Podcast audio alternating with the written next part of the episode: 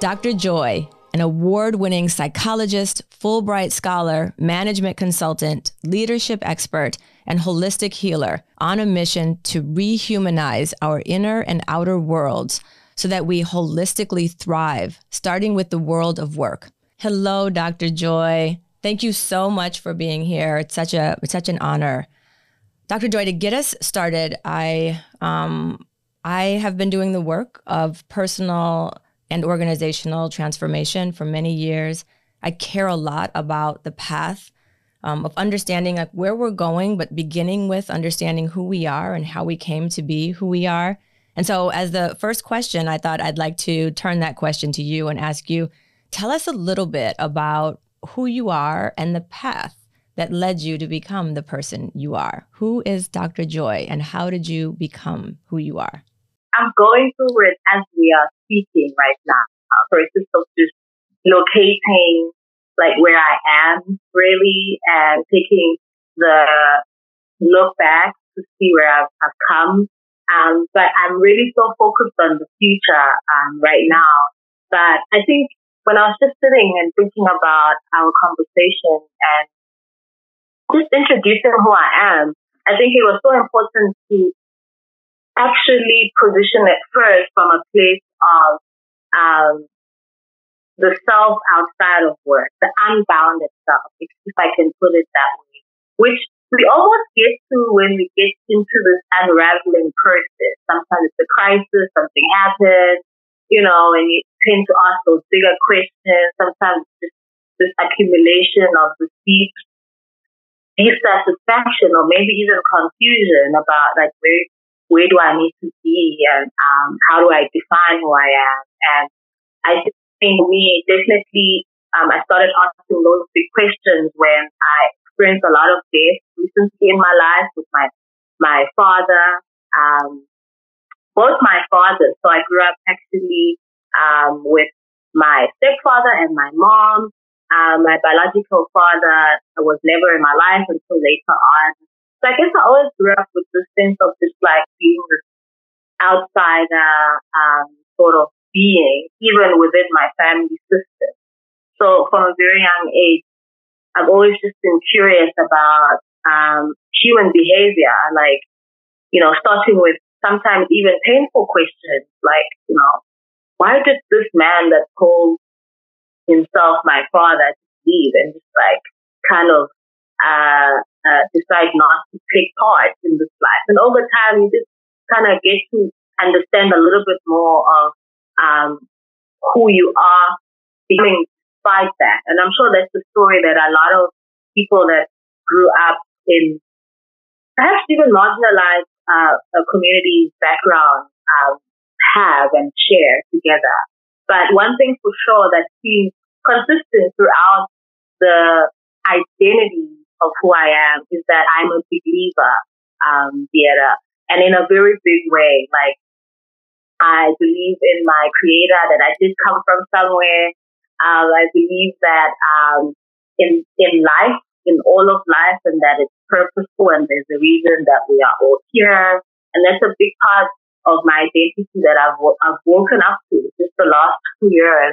Um, a part of apart from you know being an award winning psychologist and being a global leader and a Fulbright scholar and all those big terms, which were amazing experiences. You know, I won't um, take that away, but I think at the core of the unraveling is realizing I'm a believer, I'm a probable creation, um, I'm an earth being as well, so that I, I, I, when I step outside of my door, there's a certain consciousness about who I am in relation to everything else around me.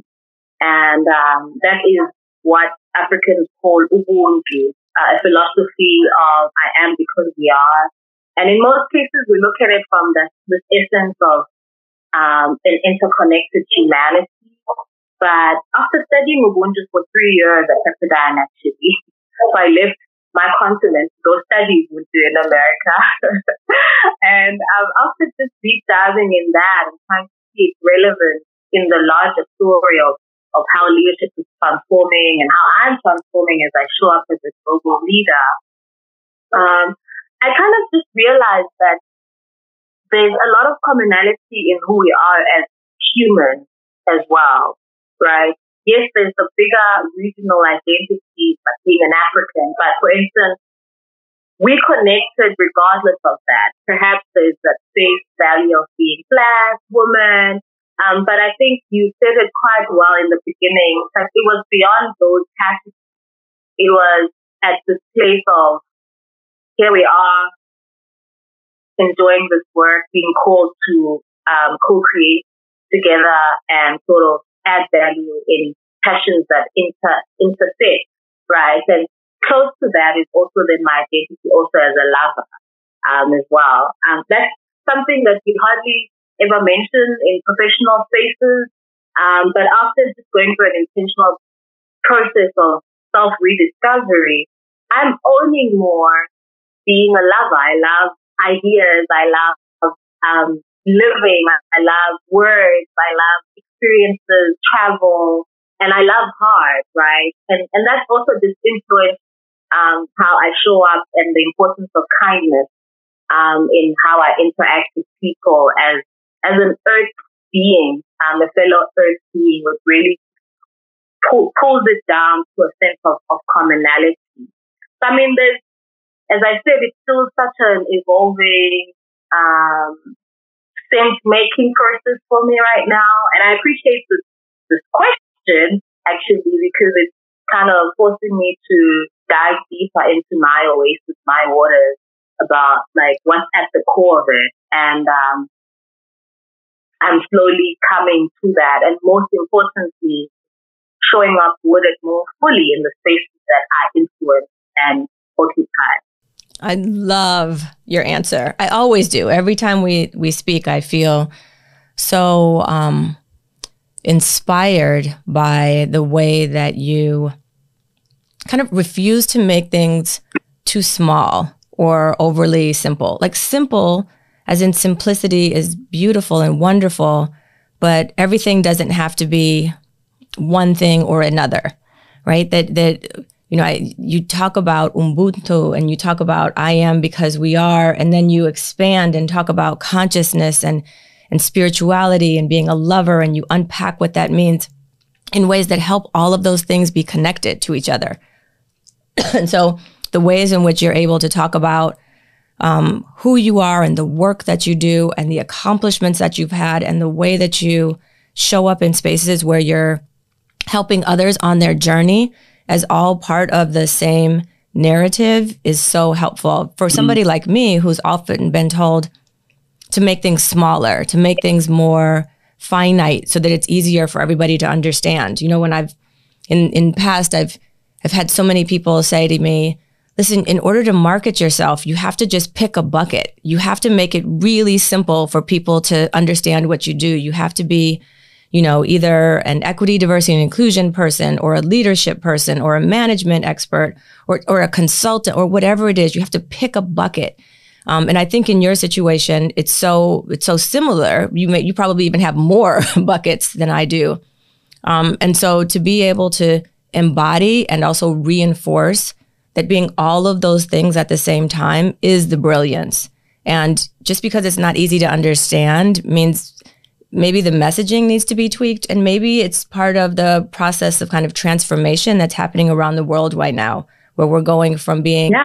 very simple and kind of binary and to being much more expansive in the way that we think about not just ourselves but also the world you and i have yeah. talked about this before too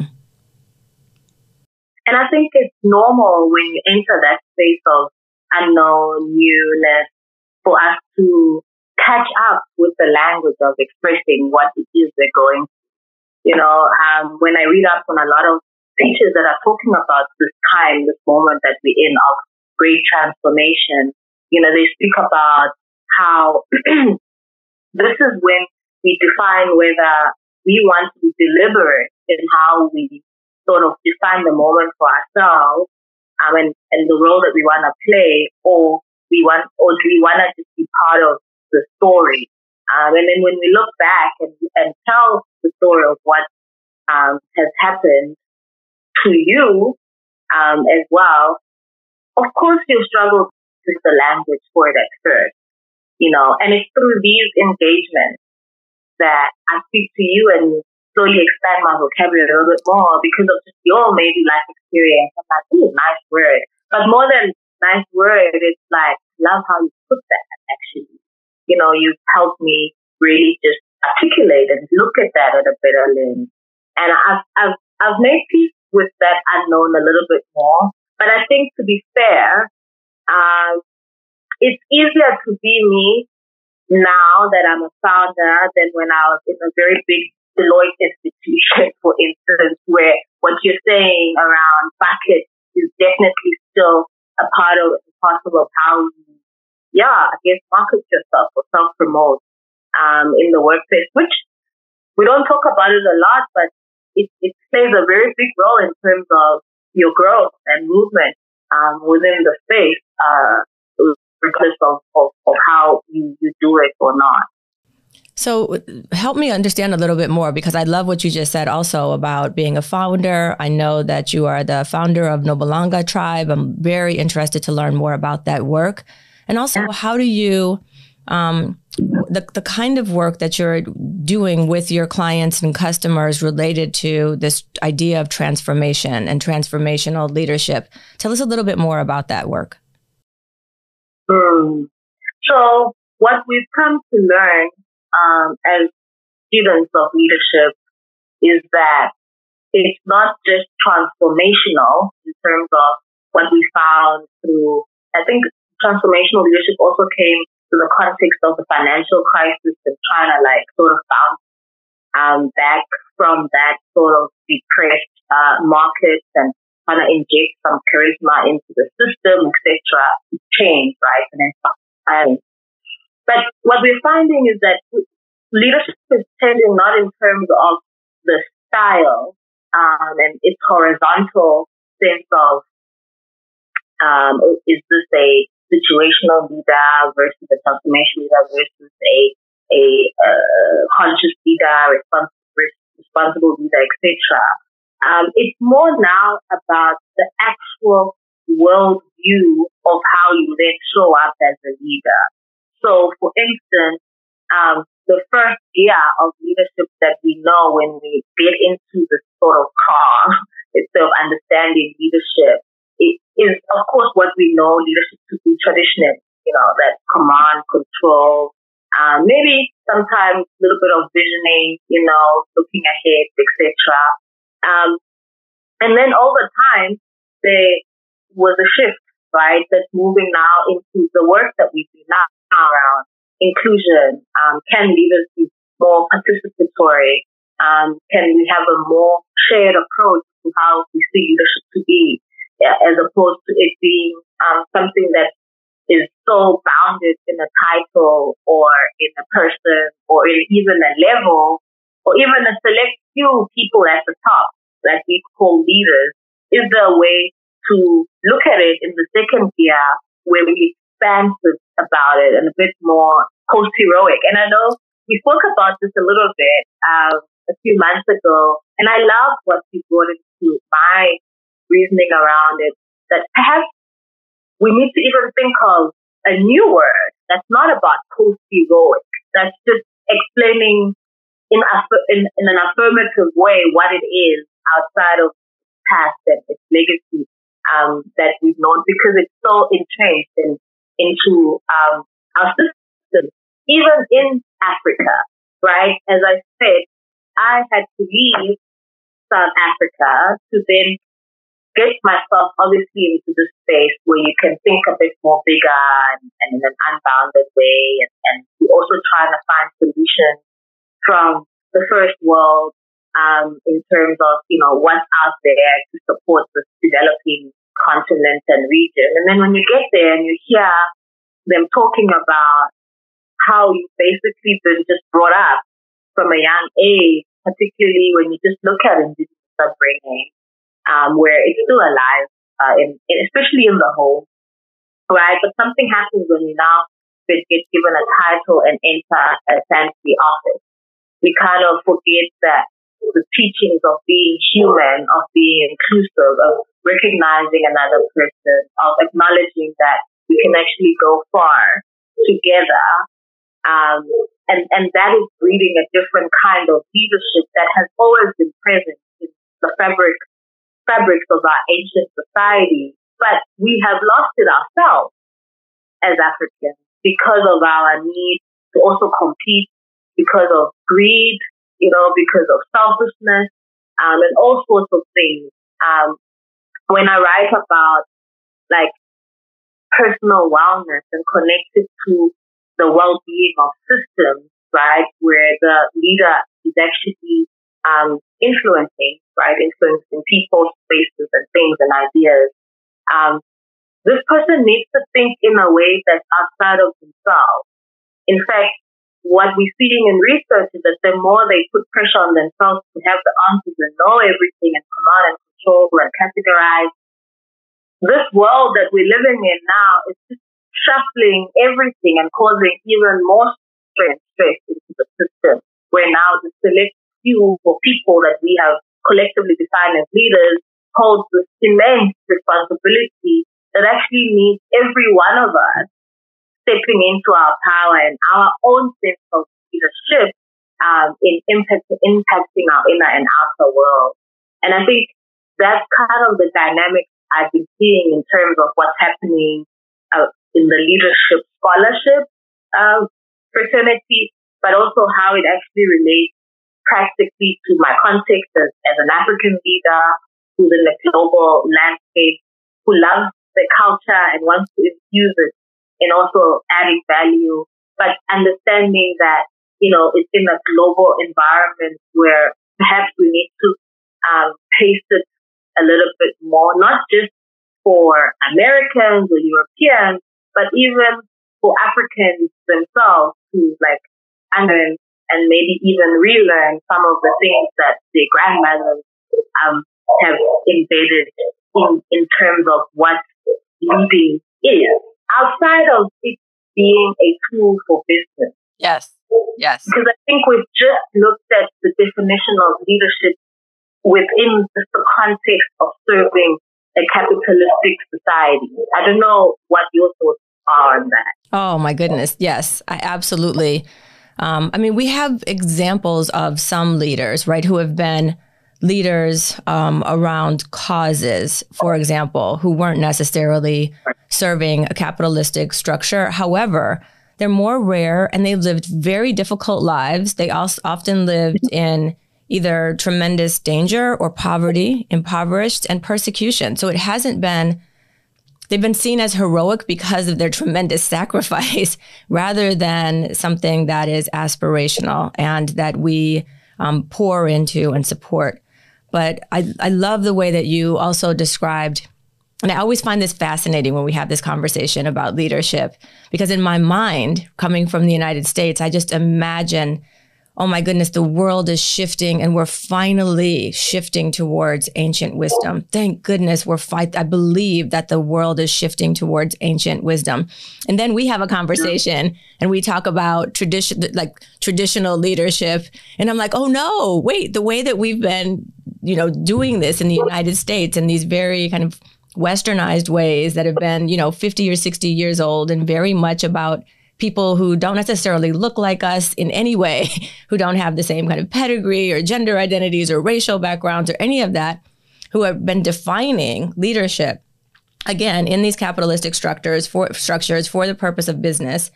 Um, that that that we are calling that traditional, and I, I am excited about you know unlearning traditional maybe in a specific context. It worked well and it was or it worked. It was it did what it was supposed to do but this ancient and emerging wisdom and I think even in your bio you describe you know your work as being kind of a combination of ancient and emerging because there is something really amazing and, and powerful about ancient and there is um, some some real resonance with me that there is also something new.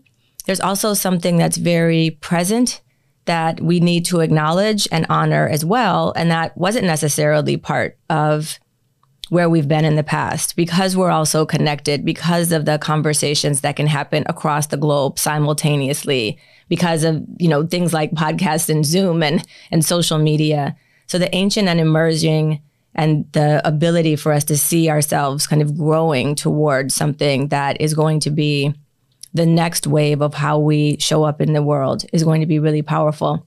However, I still don't know exactly what it's going to look like in a way that's not only driven by a capitalist agenda, right? That also allows for the the kind of equity that the world is calling for, right? People are asking for more equity than currently exists.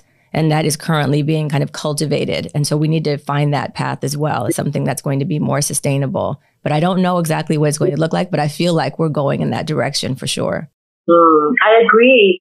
In fact, sometimes I feel as if we tend to not even be aware just how entrenched we are in this particular society and how norm how normal we've made it. And I recognize that just a few days ago, where I mean, I, I get invited to speak quite a lot, and um, two days ago I was speaking at this conference in the UK amongst coaches, and it was a climate change broader conversation. But then within that space, I don't know if you've seen also the advances um, they've included uh, JEDI work there, just justice, equity, diversity, and inclusion.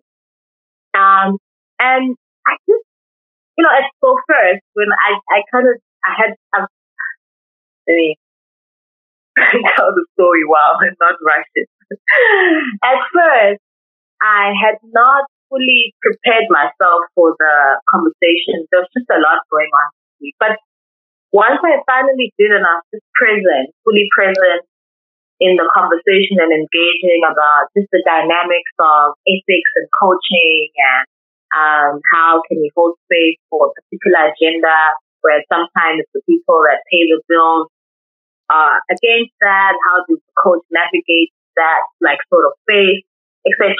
And and the myths that we need to start busting for us to get into a higher consciousness around climate change. And I think that was my first climate sort of change conference I've been to. And I remember after that, debriefing with one of my friends and saying, I feel so re-energized. Like I feel like I just went into a different dimension when I was in that um, conference because the level of conversation was just at this complexity and this ability to think systemically yes, acknowledging that there needs to be capital and the economy of things, but thinking really beyond that. And it took me stepping out of my norm and into this new space. And I'm glad I didn't pay enough for it so that I can fully just experience that it feels so different. And it made me really pay attention to, hmm, the type of conversations I want to have and my ability to influence the discourse, regardless of the space I find myself in. Um, and it, it takes a lot of courage, but I think that's where we can find expression um, in who we are and that connection or integration with, with our work. I, I agree so much with what you just said. And that's one of the things that has been, I think, kind of a benefit of COVID and the pandemic is um, as horrifying as it's been in so many ways, it's also really forced um, an opportunity for people to travel more and to be a bit more uh, nomadic or to be a bit more um, free uh, to live and experience different things. And there's part of me that no, there's a, the, the, actually the fabric of me. The, the fabric of me believes that if we are going to do this work around equity, diversity, and inclusion, around kind of transforming ourselves, around finding a path forward, we have to get into different spaces. We have to get out of our own comfort zone. We have to get into a learning zone. And a learning zone is just outside of a comfort zone, right? To learn, we have to be willing to be courageous. We have to put ourselves in new spaces we have to expand the ways in which we intake information, but also the ways in which potentially we think about and interrogate sometimes our own belief systems to allow ourselves yeah. to have new language, new ways of communicating that allow us to develop a skill set that we have not had to date necessarily or and that's going to be absolutely essential for where we're going next. And so, you know, you going to the UK or you coming to the US to study Ubuntu is amazing. You know, it's a great example of that. Sometimes getting out of our context to even to to to reflect on something that is part of the context that we've been in is so important. It's like a fish needing to leave the water in order to fully analyze the water, to think about, you know, what the water means from the per- from the point of view of a fish requires leaving the water and realizing and recognizing the value and and understanding what the absence of that experience is in order right. to fully immerse ourselves again. And that's the and that's the beautiful journey that I think so many of us are on. And I and I encourage at least the clients that I work with and the the people I'm surrounded by but I definitely try to live by that. And I know that that's something also that you value which has been so powerful as a learning experience for me as well with you yeah, yeah, absolutely. So I, I, I want to ask you, I want to take our conversation to one level a bit more kind of um, practical. Um, you and I have worked together in um, in my organization at DeEtta Jones and Associates. We have something called the Inclusive Managers Toolkit, and you have been one of the faculty members for that. Absolutely, bringing your deep expertise around um, leadership and around management, around organizational and individual effectiveness. Um, and also bringing in a in a very powerful way, kind of the the the reminder to all of the people who participate in that experience how important it is that there is wisdom that comes from all parts of the world, and that we are we are constantly seeing ourselves as learning from wisdom in many coming from many different places and many different voices. I'd love to get, and I also know that you have a very robust uh, list of clients and people that you've worked with for many years. I'd love to get your perspective on the role of managers. I'm getting very practical here. What is the role? And we think about in an organizational context and the leadership and pushing and understanding leadership to be something that needs to be present in many places and in many parts of our world. What do you think is the unique role of people who are managers of other people in organizations for helping some of the transformation we seek? Hmm. I think it, it gives you a unique opportunity within the organizational system. Well, firstly, to exercise your power. So that's permission. Um, and remember, if there's certain rules within the system, and if you're not within that sort of role um, category, you won't be able to express certain things, push certain things, etc. So managers have a unique ability to use their power um, within the space. And for me, generally, it's really about um, moving execution. So we speak a lot about the differences between leadership and management, right? And I love, of course, um, leadership. So I've also just tended to grow to love management more as I get practical into my world of getting just things completed, things finished, driving process, driving activity, and driving execution, which is a key element that we forget about. But it's so different from when we talk about this conversation of things. And now when I have to go sit in front of a CEO and tell him exactly how we're going to strategize around his um, EDI uh, culture drivers, for instance, and what is the ROI of, of all of that.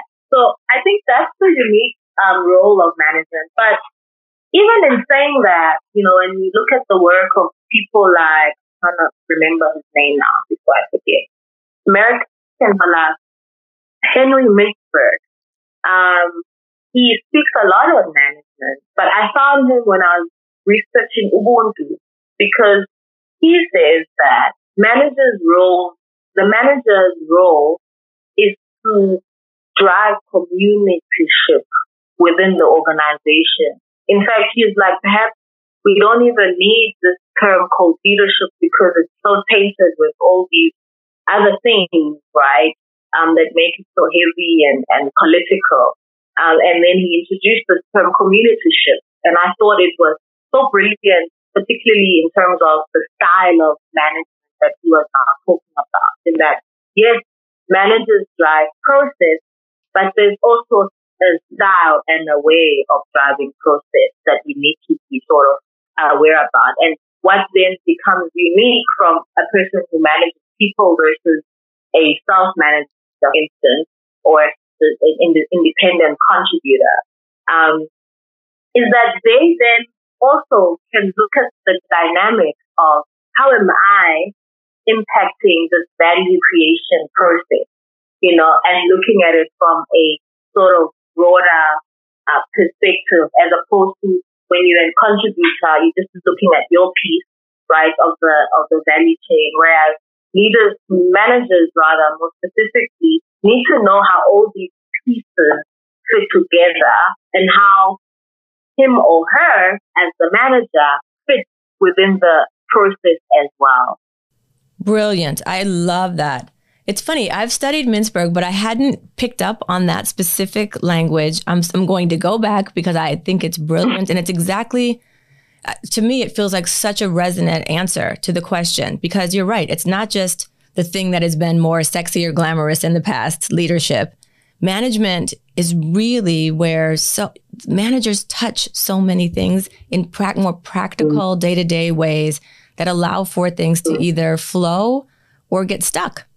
Right. And to be mm-hmm. able to see oneself as having agency, right? That idea of having power and, and, and being able to use it in the service of myself and in the con and, and others and in the context of trying to accomplish our shared goals that are aligned with our shared values is incredibly powerful. I absolutely love that connection. I'm going to go back now and read some more about this because I think it's a great connection. It's incredibly powerful. Yeah, he's still like writing a lot of new stuff in that space. Um, as you said, that hasn't been that sexy, but he's kind of, you know, bringing the sexy back for management.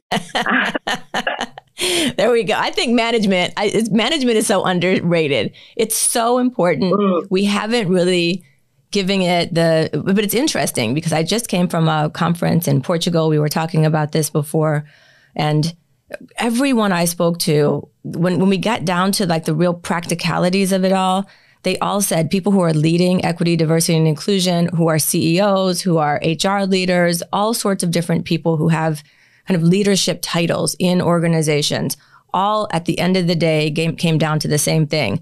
Managers have so much ability to really help us drive an agenda. It's something that's really powerful. If we can help managers see this as something that is meaningful to them, meaningful to the organization, and then really kind of align that energy. A lot of times in organizations, managers have the hardest jobs, right? They they they seem they feel like they have to report up to all those ROI stats, right? They're always driving KPIs. They always are trying to make the case for why it is that their unit, their part of the organization needs to be protected, needs more resources. They're advocating, right, for their their their people and their resources. And then of course they have the people who work with them who they need to advocate for as well. They're constantly helping to um, solve problems and give feedback and provide coaching and alignment and and also reporting on right. keeping track of things. It's such a difficult job.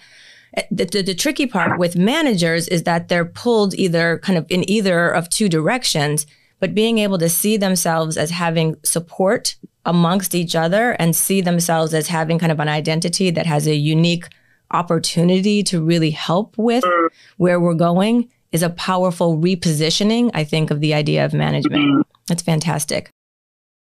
Let me tell you, I, if I can just be honest, I, I am a great leader, but founding the tribe made me realize that I was not a great manager. it's harder. I agree with you. It's harder to be a manager. and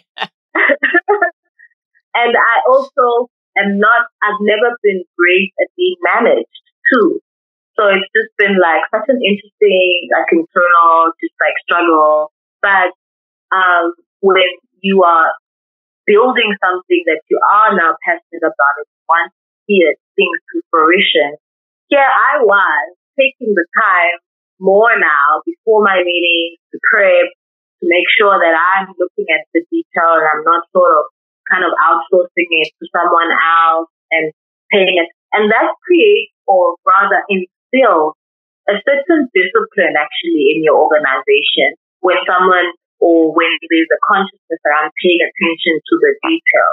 Um, because for me, as much as it's a practical thing, how I've made sense of it is that it's almost this way of aligning the system to its natural, natural flow of productivity. And if we looked at it that way, then managers also, you know, appreciate the well-being part of it of productivity. Yes. Right. And it's not just about the reporting, the numbers, the ROI stuff, etc. But it's also how I got there. Right. And through who and how did I influence people to actually, you know, execute and um, get things unstuck, as you put it. I, I absolutely agree on the resonance. And thank you so much. I, first of all, I love the word discipline. I get a lot of pushback about that because discipline for some people seems like it might be harsh um, or, or, negative. I actually think discipline is a foundation for people who are going to be effective at any stage, that there needs to be some things that we commit to and that we actually do, right? There's a, and, and, and, and showing up in the way that I want to show up takes discipline practice. It means if I want to show up as being emotionally intelligent, if I want to show up as being um, a role model, if I want to show up as being patient, if I want to create space for other voices, then there are certain disciplines that I have to build into my life. I have to that, that may not have anything to do with work, but have everything to do with work, right? That include my meditation practice or the food that I ingest or making sure that I have the right amount of caffeine, but not too much because it's one cup away from being kind of a, a nightmare or, or the right amount of sleep or showing gratitude the, the words that I right. choose, right? The, I can choose affirmative words over negative and punishing words. And all of those are to me, the way that I think you just also alluded to this beautifully is are the combination or the, the alignment between discipline, um, well-being, and also intentionality. And that's what we're talking about when we're talking about inclusive leadership and management. It's that those intentional mm. practices and understanding that all of those things have to be present in me in order for me to right. create space for it to exist around me. And the benefits of that are not only going to be to my organization, but they will absolutely be for, be for me as well. And that, that beautiful kind of synergy, but it takes work. I can't just go through life on autopilot. I can't, I can't be um, constantly in the mode of putting out fires. I can't always be in crisis mode. I have to be able and willing to prioritize some of those other things that are dis- a part of a disciplined practice that will allow me to show up with the kind of intentionality necessary. So, so true. And you can only fully understand that once you've actually embodied it. Mm. Like, uh, in my in my work at the moment, I'm doing a lot of coaching circles, right? And what you're talking about exactly is getting managers and leaders um, comfortable, firstly, just having these conversations, but also then um, conscientizing them on these issues and making it normal to talk about it in terms of, you know, I actually have an issue with this member of the team and I find I see us struggling to connect. Help me find better ways to really uh, uh, work well together and also just find commonalities in we are as humans. And it always goes back to that, being human. When when we were looking at um, as the tribe, the Nomalanga tribe, um, our three pillars of well-being, leadership, and culture, it almost happened automatically. Like I didn't really have to think very hard about it because there's so much synergy in those three things. It's almost the same sort of thing working together and maybe representing um, hmm, the the heart, the soul um, of the organization, like in a way that keeps it sort of going. And at first, I didn't know also how I could infuse and integrate the three, right? Because especially now when the culture aspect of our work is really specifically around justice, equity, diversity, inclusion, um, and belonging work, right?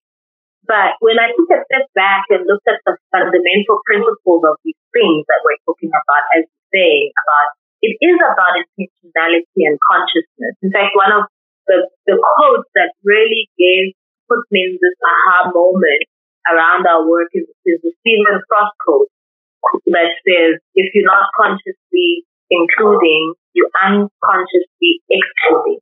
And it points directly to what you actually are saying. But I noticed that when I'm sitting with leaders, six leaders in a coaching circle, and we're talking about the importance of how do I make space, um, how do I take space, and giving them the tools, you know, on, on, on, on how to navigate the Johari window and all of that sort of stuff.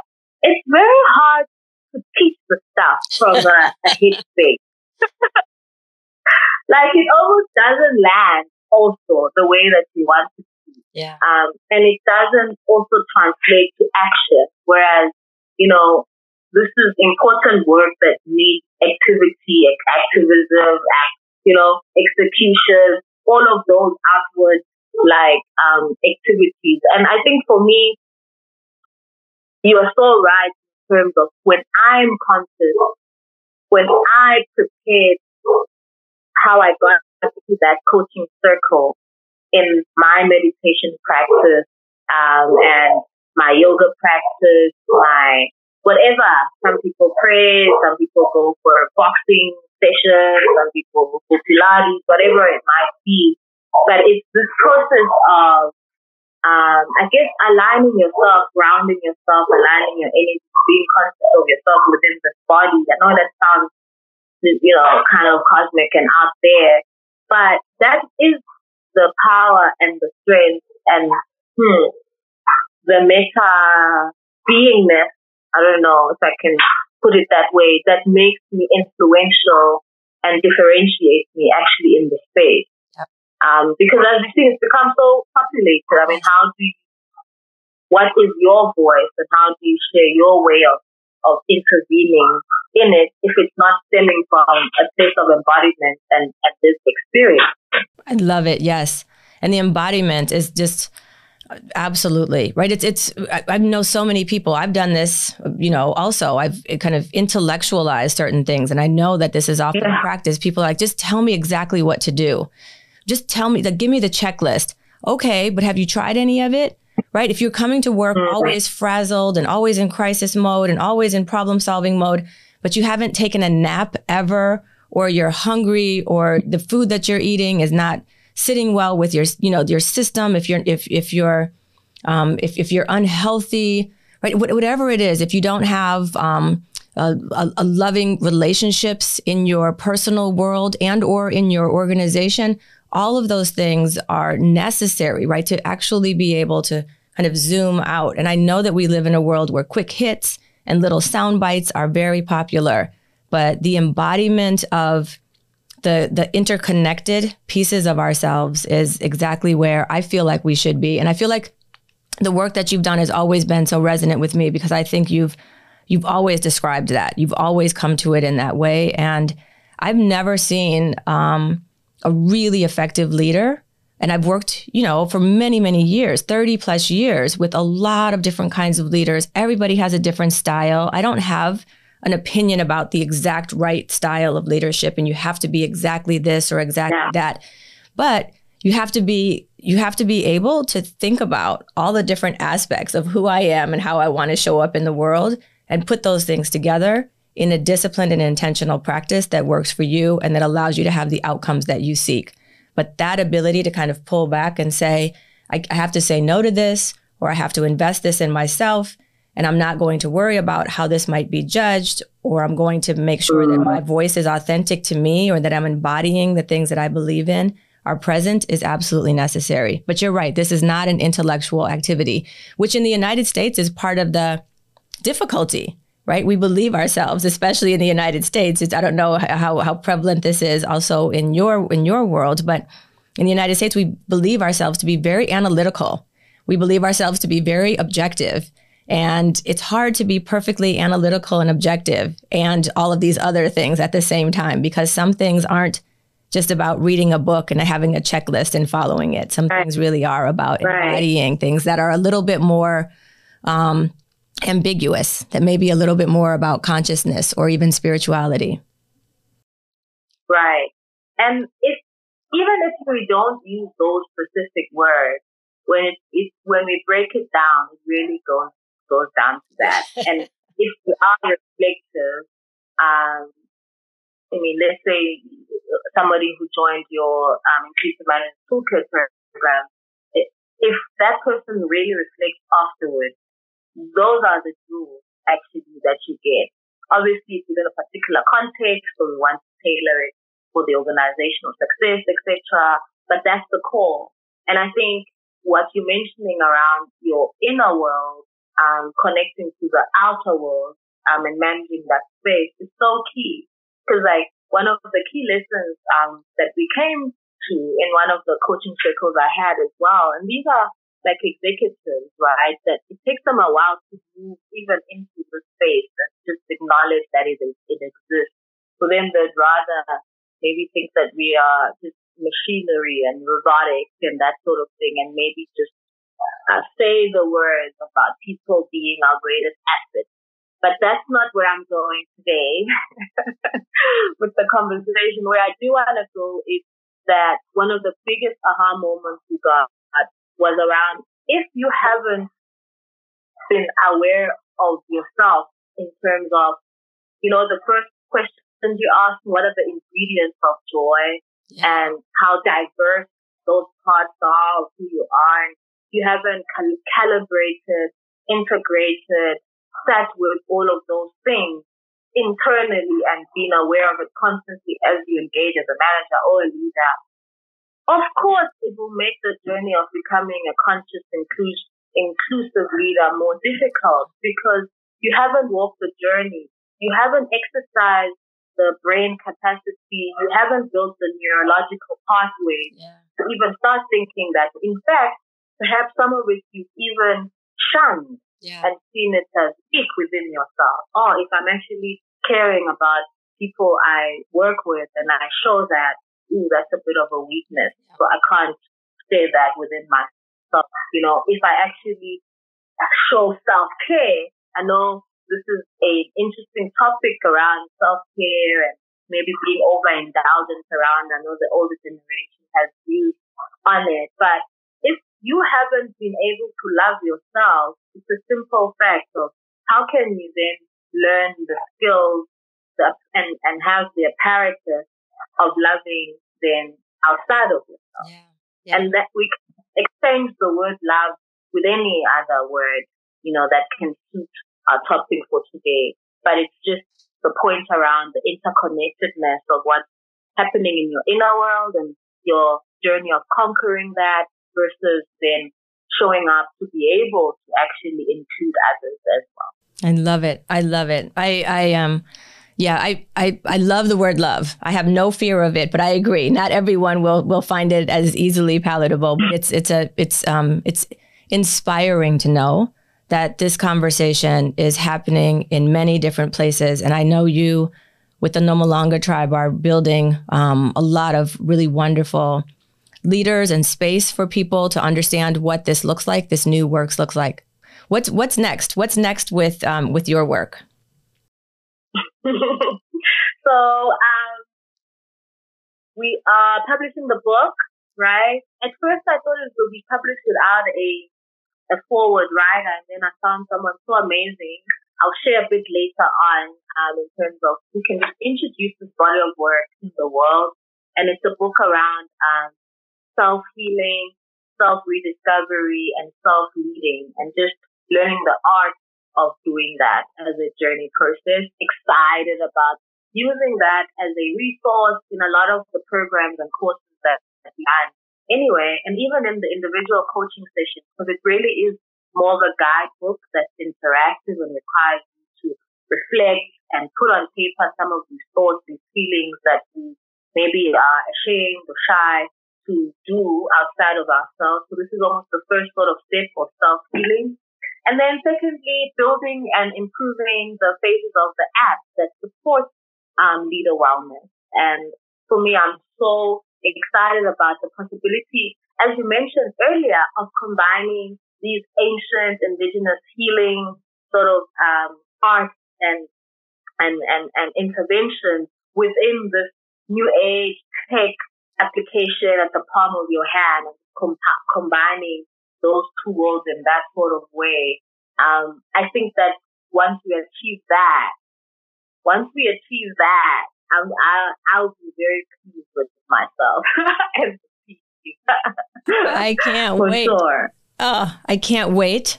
I will be one of your very first subscribers and absolutely one of the first people to buy the book. I've I learned so much from you um, every time we speak. I feel like your presence in the world is just such a gift to me and to all of us, everyone who um, has come um, into contact with you. And definitely we get the same when um, our, our clients and our mm-hmm. participants in the Inclusive Managers Toolkit and other places interact. Thank you for your wisdom. Before we leave, though, I have a quick question. I sometimes ask this of our other podcast guests, and I thought I'm just going to ask you. I'm going to put you on the spot, so you have to think quick. If you yeah. could say that there's one song that represents the soundtrack of your life right now, one song that you feel just is really resonating with you, what would it be and why?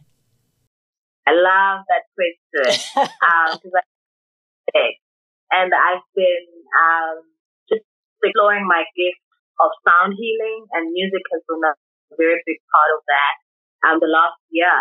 And the one song that immediately pops into my mind is the song Believer by this um, lady in Africa called Asa, but it's pronounced Asha with an H.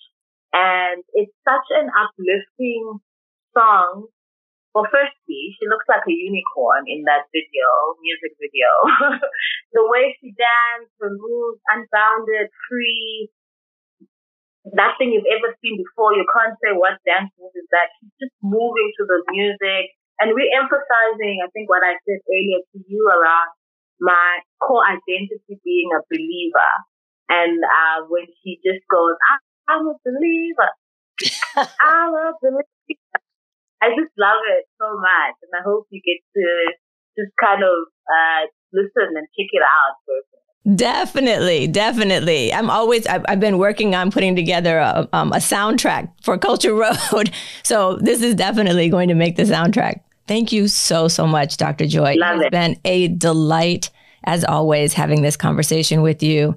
Uh, thank you for the work that you do, and make sure to. Um, to let us know, we, we will continue to, we'll make sure to send out all of your social media information um, but also, we can't wait for your book to drop and also for that amazing app. And we'll keep following the Nomalanga tribe and you, of course, Dr. Joy.